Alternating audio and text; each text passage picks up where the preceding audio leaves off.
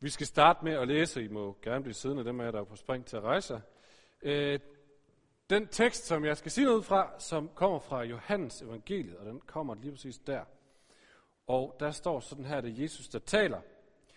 Når I får ophøjet menneskesønnen, der skal I forstå, at jeg er den, jeg er, og at jeg intet gør mig selv, men som faderen har lært mig, sådan taler jeg. Og han, som har sendt mig, er med mig. Han har ikke ladt mig alene, for jeg gør altid det, der er godt i hans øjne. Da han talte sådan, kom mange til tro på ham. Jesus sagde nu til de jøder, som var kommet til tro på ham, Hvis I bliver i mine ord, er I sandelig mine disciple, og I skal lære sandheden at kende, og sandheden skal gøre jer frie. De svarede ham, vi er Abrahams efterkommere, vi har aldrig trællet for nogen. Hvordan kan du så sige, at I skal blive frie? Jesus svarede dem, Sandelig, sandelig siger jeg jer, en hver, som gør synden, er syndens træl, men trællen bliver ikke i huset for evigt. Sønnen bliver der for evigt. Hvis altså sønnen får gjort jer frie, skal I være virkelig frie. Og som Michael sagde, så har jeg kaldt den her prædiken en titel. Det plejer jeg ikke at sige, hvad jeg har kaldt, men jeg synes, at titlen var så god. Øh, så det gør jeg alligevel. Og den hedder, Hvorfor er jeg værd at lytte til? Og efter Michaels fine intro, så sidder jeg altid og tænker, ja, det har jeg faktisk også tænkt over lang tid. Hvorfor skal jeg sidde og lytte til ham hele tiden? Det må vi diskutere bagefter. Øh, men for den handler faktisk ikke så meget om mig, den her prædiken. Øh, desværre. Ikke i første omgang i hvert fald. Der kommer lidt om, hvorfor er jeg værd at lytte til. Og der kommer også lidt om, hvorfor er du værd at lytte til. Men der kommer først og fremmest en masse om, hvorfor er Jesus værd at lytte til. Det kan ikke komme bag på nogen. Vi er midt i den her serie, som Michael sagde, som vi har kaldt den øhm, foruroligende Jesus, hvor vi genbesøger nogle af de ting, som Jesus han sagde, før han døde og opstod. Bare nu med de briller, at vi ved, Nå, men det var ham, der døde og opstod. Hvad betyder det så, de her tekster? Hvad var det så, han sagde egentlig? Og øhm, det gælder også for den tekst, vi lige har læst. Og Jesus han siger nogle helt forrygende ting. Nogen sad måske og tænkte, det fik jeg ikke lige fat i, at der var nogle forrygende ting.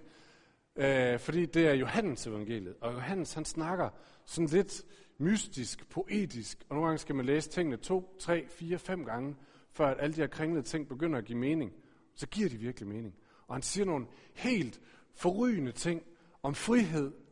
Og han siger, øh, han inviterer til frihed og siger, prøv at høre, hvis I kommer til mig, og sønnen får lov til at gøre jer frie, seriøst, så bliver I virkelig frie. Øhm, det prædikede jeg om for to år siden, da vi havde den her tekst oppe i tekstrækkerne. Så, øh, så det kan jeg ikke gøre igen. Øh, så derfor kiggede jeg lidt videre, og så faldt mine tanker på den første del af teksten, vi lige har læst. Hvor Jesus han snakker om sit forhold, sit eget forhold til Gud. Og jeg så har tænkt, hvad katten er det, han prøver at få dem til at forstå? Hvad er det, han siger? Og så så var det, som, som jeg synes, jeg så, det som ligesom gik op for mig, det var, hey, han prøver faktisk at få dem til at forstå, hvorfor han er værd at lytte til. Det er en afslutning på en lang undervisning, han har holdt for nogle jøder, hele kapitel 8, øh, og øh, han, har, han har fortalt dem en hel masse, og så må man slutte med at sige, nu skal I høre, hvorfor jeg er værd at lytte til. Ja, det synes jeg er fedt.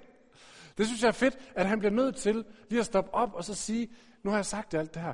Nu kommer mit argument for, hvorfor jeg er værd at lytte til. Fordi det siger noget om, at Jesus han er Gud, men det siger også noget om, at han er menneske. Ligesom dig og mig.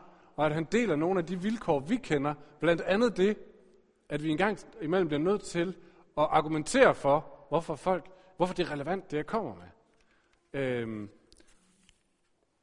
Og det synes jeg er fedt. Og en, af, en anden grund til, at jeg synes, det er fedt, øh, at han gør det, og hvorfor vi lige skal stoppe ved det, det er, at øh, det tror jeg måske faktisk, at der er nogen af os, der kunne have brug for at høre. Hvorfor har du egentlig været at lytte til Jesus? Det var, ikke, det var egentlig øh, en provokation. Og heldigvis ikke nogen af jer tog det som en provokation. Jeg tror, der er nogen af os, der har brug for lige at blive vækket og sige, hvorfor har du egentlig været at lytte til Jesus? Og det tror jeg, kan der være mange gode grunde til, at vi har brug for. Øh, men en lidt uprovokerende vej at gå til det på, det kunne være at sige, at vi lever i et, øh, midt i et informationsflow for at nu bruge et pænt ord. Sådan en stemmekakafoni, kan man også kalde det. Sådan en, en evig brølen af stemmer fra vi står op, til vi går i seng, som prøver på at sige, hey, lyt til mig, jeg har noget vigtigt. Hey, lyt til mig, jeg har noget vigtigt. Hey, lyt til mig, jeg har noget vigtigt. Hey, altså fra vi vågner og tænder for vores telefon, eller bare kigger på vores telefon, så er der stemmer, der siger, hey, det er mig, du skal lytte til. Jeg siger noget vigtigt. Overvej lige, hvor mange gange på en måned, er der en, der ringer til dig og siger, Hej, det er Michael, jeg vil gerne lige sende dig en telefon. Eller, hvor mange gange på en måned, øh, er der en, der ringer og siger, øh, eller er der en, der beder dig, del et opslag. Fordi hvis du deler det her opslag, så kan du vinde en havestol, eller en robotplæneklipper, eller et eller andet. Eller hvor mange gange i løbet af en dag får du en eller anden notifikation om, at du kan lige se den her lille video med den her søde lille kattekilling, for den er bare så god. Det var bare nogle latterlige eksempler, ikke? men konstant, vi snakker om, at vi lever i et informationssamfund, hvor vi hele tiden bliver bedt om at forholde os til information, ligegyldig eller vigtig information, og hele tiden lige tage stilling til, hvad skal jeg gøre ved det? Skal jeg tage det ind? Skal jeg ikke tage det ind? Øhm, og det er super fedt. Det er faktisk den første pointe. Det er super fedt. Noget af det, jeg elsker virkelig meget, det er at cykle. Men kun til og fra arbejde. Jeg er ikke den slags type. Men kun til og fra arbejde. Men det, der er det fede ved det, det er, at når jeg går ud til min cykel og tager mine hovedtelefoner i, og cykler hen til arbejde, eller hvor jeg nu cykler hen, så har jeg et øjebliks fuldstændig uforstyrrethed, hvor jeg kan tænde for en podcast. Og så kan jeg lade mig fylde af en eller andens passion, eller drøm, eller vision, eller et eller andet, en eller anden, der ved super meget om et eller andet emne. Og det synes jeg er mega fedt at blive bare sådan ført ind. Er det, ikke, er det, det synes jeg er virkelig fedt. Og jeg håber egentlig også, at, at vi som fællesskab kan være et sted, hvor vi lytter til hinandens drømme, passioner, vilde idéer, øh, fordi det er bare inspirerende. Det kan nogle af jer måske genkende. Nogle af jer har måske bloggere, I følger. Øh, folk, der skriver om tro, eller religion, eller mad, eller cykling, eller et eller andet andet. Og dem læser I med på. Nogle af jer har måske øh, YouTubere, I følger, som lige hver dag skriver eller fortæller et eller andet fra deres liv. Hvis ikke I har, så har jeres børn. Helt sikkert. En, to, tre YouTubere, de følger. Øh, nogle af jer er super hårde til at scrolle netmedier. Det, ved ikke, det hedder vel ikke SAP længere, men scrolle netmedier. Og, og lige løbe igennem øh, sådan cirka hver kvarter er der sket noget nyt i den store hvide verden. Øhm, og en lille side note, har I bemærket, hvor desperate de er blevet, de forskellige netmedier. Altså, det, det ser ud næsten helt ind på DR's platform, øh, hvor meget de siger, læs mig nu, please, lyt til mig, lyt til mig, lyt til mig. Og så sætter de sådan nogle fuldstændig syge overskrifter på med, øh, han tog en stol og puttede den ind i skuret, og gæt hvad der så skete. Og så er det som en, tænker, det brænder jeg for at vide, jeg bliver nødt til at trykke.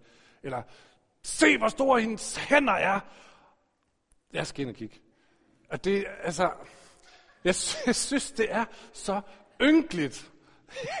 det var sådan et personligt outburst. Jeg synes, det er så ynkeligt. Så jeg, jeg trykker ikke i protest, når de skriver de der overskrifter. Jeg, ej, den falder jeg ikke for, den der. Men, det, men det, altså, det er et udtryk for sådan en desperat mentalitet af, lyt nu til mig, lyt nu til mig, lyt nu til mig. Fordi der er en evig konkurrence, ongoing, hele tiden om at blive lyttet til. Lyt til mig, lyt til mig. Jeg har det vigtigste, du hører i dag. Og så hvorfor skal vi lytte til Jesus midt i alt det her? Hvorfor skal vi høre på det, han siger? Det træls ved ham, det er, at han råber ikke. Han kommer ikke med clickbait-overskrifter, hvor man tænker, jeg bliver nødt til at læse det. Nogle gange så visker han. Så lad os bruge resten af min taletid, cirka 15 minutter, på at diskutere, eller på at lytte til det, Jesus han siger. På at lytte til hans svar. Jamen, hvorfor skal jeg vælge dig og lytte til Jesus ud af de her 100.000 stemmer? Og lige et lille kort glimt ved på, hvad sker der, hvis jeg lytter til den stemme? Er I med på det? Ja, fedt. Fedt, fedt. Så lad os gå tilbage til den tekst, som jeg læste lige før. Øh, der er tre pointer, som jeg har fundet frem. I kunne sikkert finde nogle flere. Jeg har tre. Øh, den første er, at i vers 28, så siger han sådan her. Når I får ophøjet menneskesønnen, da skal I forstå, at jeg er den, jeg er. Så han siger, Der er en sammenhæng mellem det, jeg gør, og det, jeg siger. Der er en sammenhæng mellem mit liv, mine handlinger, og så de ting, jeg siger om mig selv. Et øh, andet sted i det nye testamente, der hører vi om Johannes Døber, som er sådan en profetskikkelse, familie af Jesus, et eller andet, som spørger Jesus, øh, Jesus, er du virkelig den, du siger, du er? Er du den, der er blevet lovet? Og hvad svarer Jesus? Han siger, Johannes, prøv at kigge på, hvad der sker omkring mig. De syge bliver raske. De lamme, de kan gå igen. Og de fattige, dem bliver der forkyndt godt budskab for. Du, hvad siger han? Johannes, prøv at se, der er en sammenhæng mellem det, jeg siger, og det, jeg gør. Det hænger sammen. På et tidspunkt så jeg en, øh, en eller anden nørd, der havde lavet en optælling over øh, antal gange, eller antal vers i Markus evangeliet, hvor der står noget om, hvad Jesus siger, og så antal vers, hvor der står noget om, at han gør noget. Og hvad tror jeg fordelingen var? Halv, halv. Så halvdelen af versene er det eller andet, Jesus han gør ved folk. Og halvdelen af verset siger han noget. Nu skal vi ikke lave den samme rating på os som kirke. Men jeg kunne blive bange for, at vi engang man ville få en hård overvægt til, at vi siger en masse. Det gør ikke helt så meget. Men for Jesus er det en pointe at sige, der er en sammenhæng mellem det, jeg siger, og det, jeg gør. Og det siger noget om troværdighed. Det siger noget om troværdighed. Fordi jeg, jeg tror, vi vil alle sammen, vi vil alle sammen gerne være troværdige mennesker. Ikke? Det tror jeg, vi kan blive enige om ret hurtigt. Øh, folk, der siger, hvad vi gør.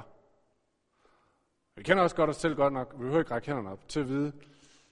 Det er så ikke altid, jeg gør det, jeg siger, jeg vil gøre, desværre. Det er måske også de briller, vi måler andre mennesker med. Særligt dem, vi ser lidt op til, og siger, hey, du sagde sådan, men du, du gjorde noget andet. Og dem, vi har rigtig høje håb til, dem vi virkelig ser op til. Hvis de en dag ikke gør det, de sagde, de ville gøre, eller ikke lever op til deres egen standard, så falder de virkelig tungt. Tungest af dem er helt klart mor og far. Den dag, hvor vi opdager, hov, jeg har, jeg har troet så meget om, om, om dig, men du vidste faktisk også at gøre ting forkert. Du lever ikke selv op til det. Jeg kan godt komme med den påstand, at uanset hvem vi vælger, ligesom at, at, at, at, at kigge efter i sømne, så vil vi opdage, nej, der er ikke altid sammenhæng mellem det, vi siger og gør. Medmindre du siger nogle virkelig dumme ting, og gør nogle virkelig dumme ting. Men så er det ikke værd at følge, så er det lige meget. Men alle mennesker, og det er ikke fordi det er forkert at lade sig inspirere eller se op til andre mennesker, men alle mennesker har bare øh, en eller anden grad af troværdighed, og så er der noget, de ikke kan leve op til. Jeg ved ikke, hvor babyen sutter henne. Måske.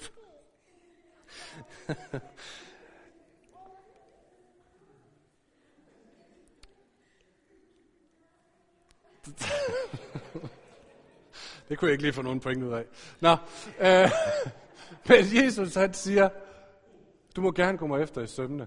Du må gerne kigge på, hvad jeg gør, og se om der er sammenhæng til det, jeg siger.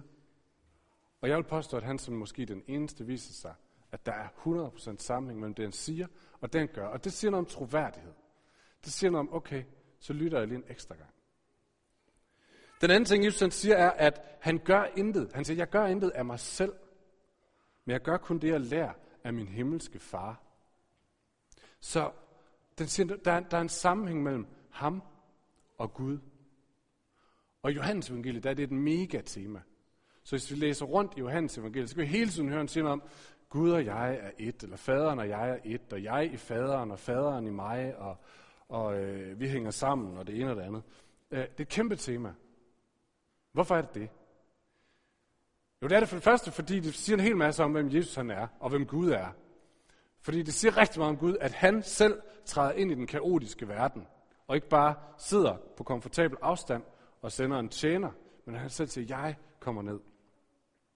Det siger meget om Gud. Men det siger noget også, og det er det, vi jager lige nu, det siger noget om hans troværdighed.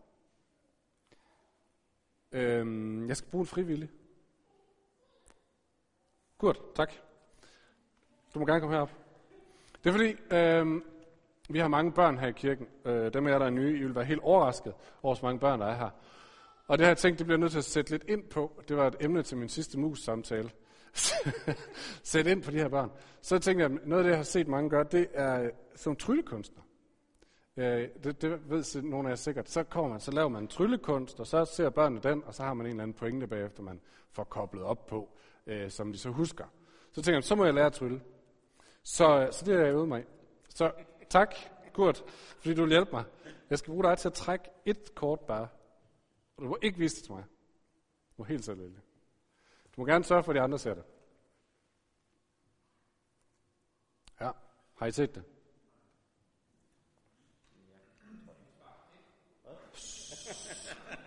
Så putter jeg tak til Så put, og du har puttet det ind, og det var det kort, du puttede ind. Ja. Tror I på, at de er blandet? Tror I på, at de er blandet? Er det godt nok? Godt. Er I klar?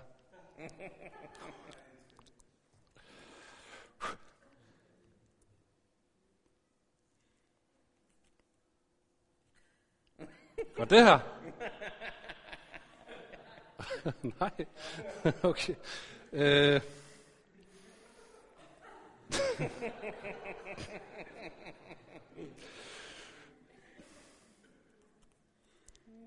der? Nej. Nej, okay. du er sikker?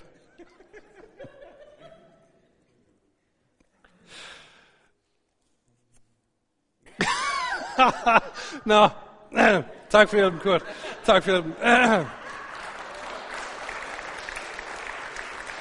tak. Vi siger tak til Kurt.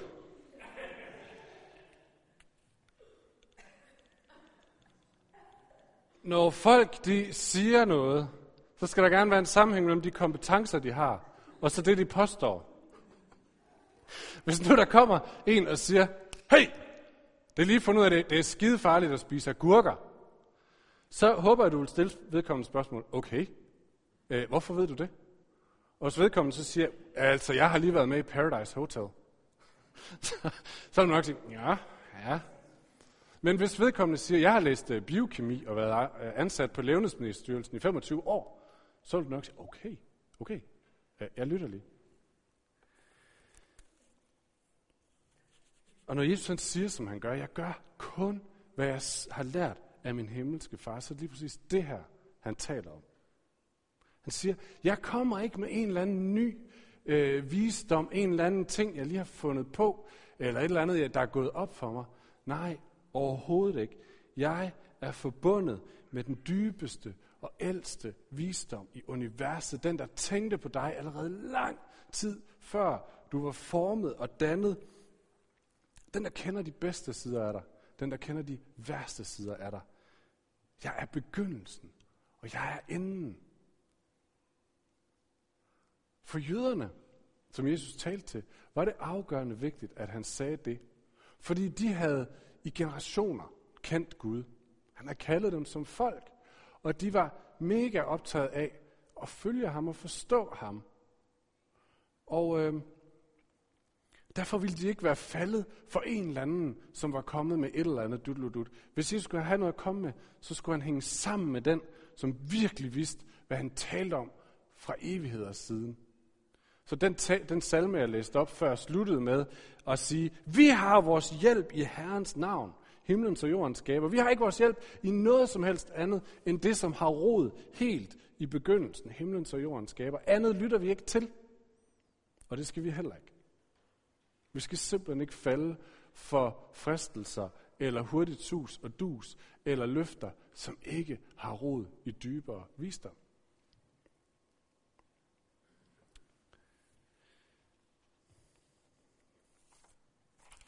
Pointe nummer tre. Øh, og måske den bedste grund til, at Jesus han er værd at lytte til.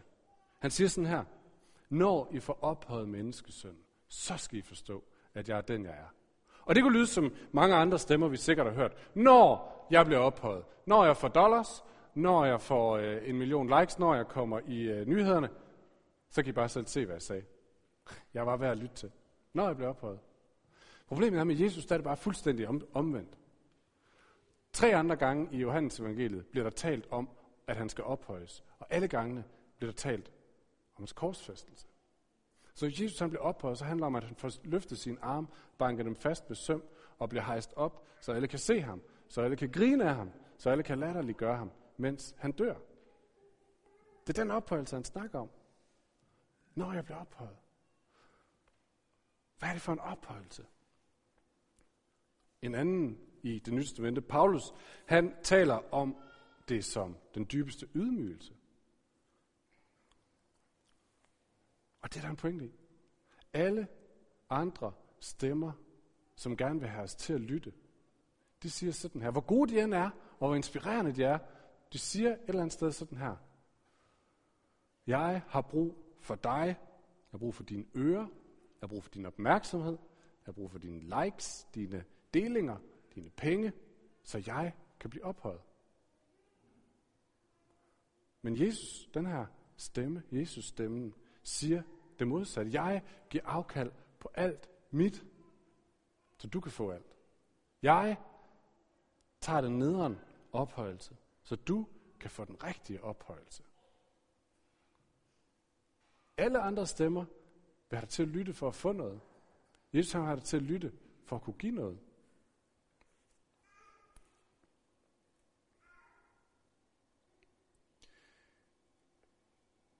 Godt, vi tager den sidste krølle her, det er, hvad gør det så ved mig at lytte til den her stemme? Jeg har to korte pointer. For det første, så siger Jesus noget af det, han fortsætter med. Øh, han siger, hvis du lytter til mig, så vil jeg sætte dig fri. Og øh, umiddelbart tænker vi danskere nok lidt ligesom jøderne tænker, øh, hvad mener du, øh, fri? Altså vi er det frieste folkefærd i verden. Frihed er vores mærkesag. Frihed til at tage det valg, som vi vil. Frihed for Loke, såvel som for Thor, som Grundtvig sang det i gamle dage. Vi er da fri. Og så vil Jesus måske svare, ja. Hvorfor er det så, at du stadigvæk øh, tænker så meget over, hvad andre synes?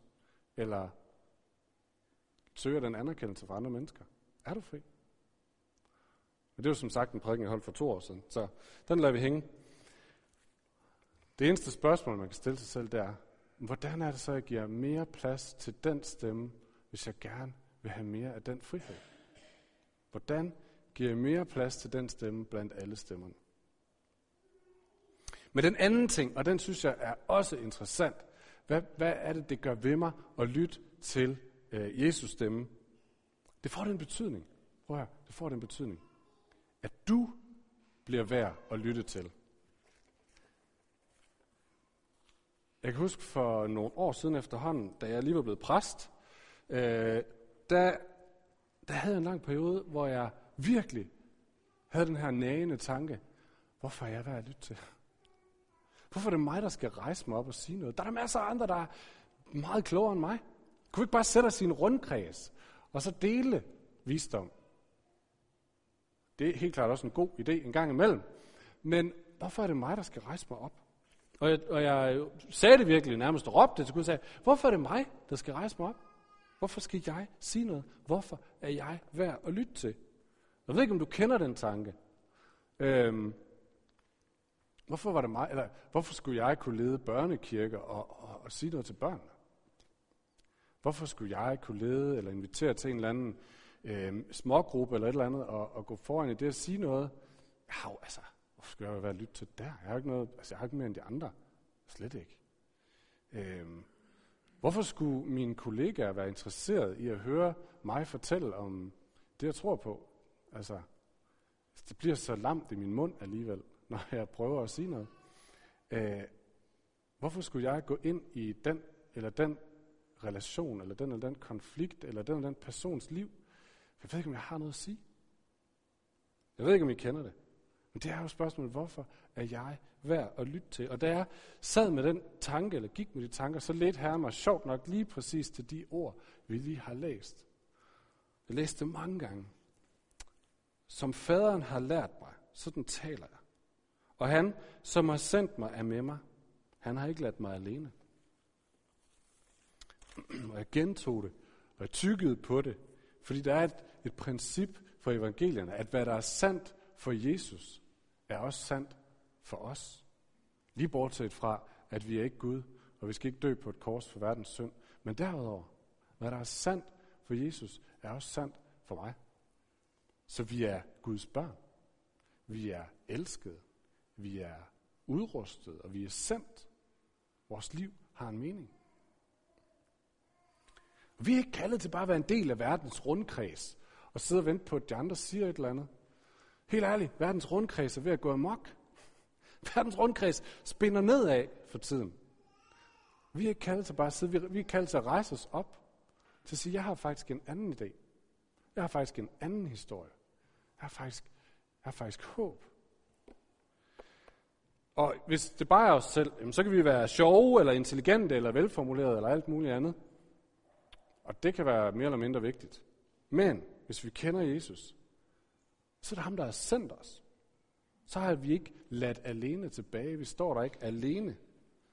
Så er vores ord, vores handlinger, øh, handlinger fra Gud, så at sige, der fortæller verden om en almægtig og en kærlig skaber, som har tænkt på dem siden tidernes morgen, og som øh, længes efter at lære dem at kende igen.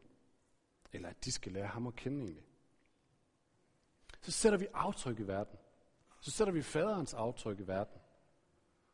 Så giver vi muligheder for at springe ud af rundkredsen, der spinder nedad. Vi giver glimt af håb, glimt af lys, glimt af ny mulighed. Og så kan vi frimodigt løfte stemmen. Så behøver vi ikke føle os lamme eller slasket i munden. Så kan vi frimodigt sige, hey, ikke fordi jeg er specielt interessant eller velformuleret, men fordi vi minder verden om, at han som er med mig, har ikke ladt mig alene. Han fortæller noget, som er meget vildere. I det gamle testament står der sådan her, hvor herligt er lyden af fod, de fodtrin, der bringer godt nyt. Det er din fodtrin. Jesaja skriver om, det er din fodtrin, der bringer godt nyt. Og verden siger, hvor herligt er lyden af de fodtrin. Fordi han er med dig, og han har ikke ladt dig alene. Og derfor er du værd at lytte til. Du kan træde ind i den ene og den anden situation, og løfte din stemme, eller bruge din hånd, eller hvordan du nu taler på ord og gerninger, og du er værd at lytte til. Lad os slutte med at rejse os op og bede sammen.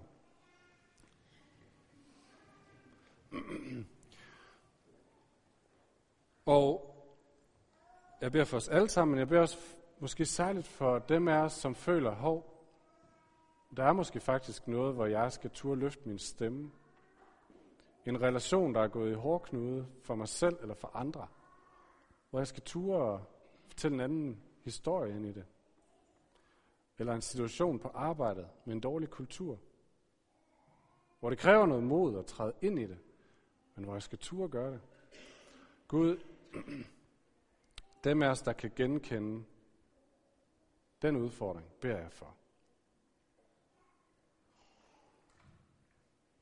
Jeg beder om, at du vil minde os om, at vi går ikke selv, og vi siger ikke det, vi selv finder på, men du har lært os ord i vores indre. Du har formet, øh, du har formet noget i os, en, en, en, en længsel efter, at tingene skal være anderledes, en utålmodig forventning om, at du vil gøre godt, at du vil forvandle, at du kan forvandle. Og når vi rejser os, så har du ikke ladt os alene, så taler du. Og du bruger os til at bringe godt nyt, til at bringe håb, til at bringe forvandling.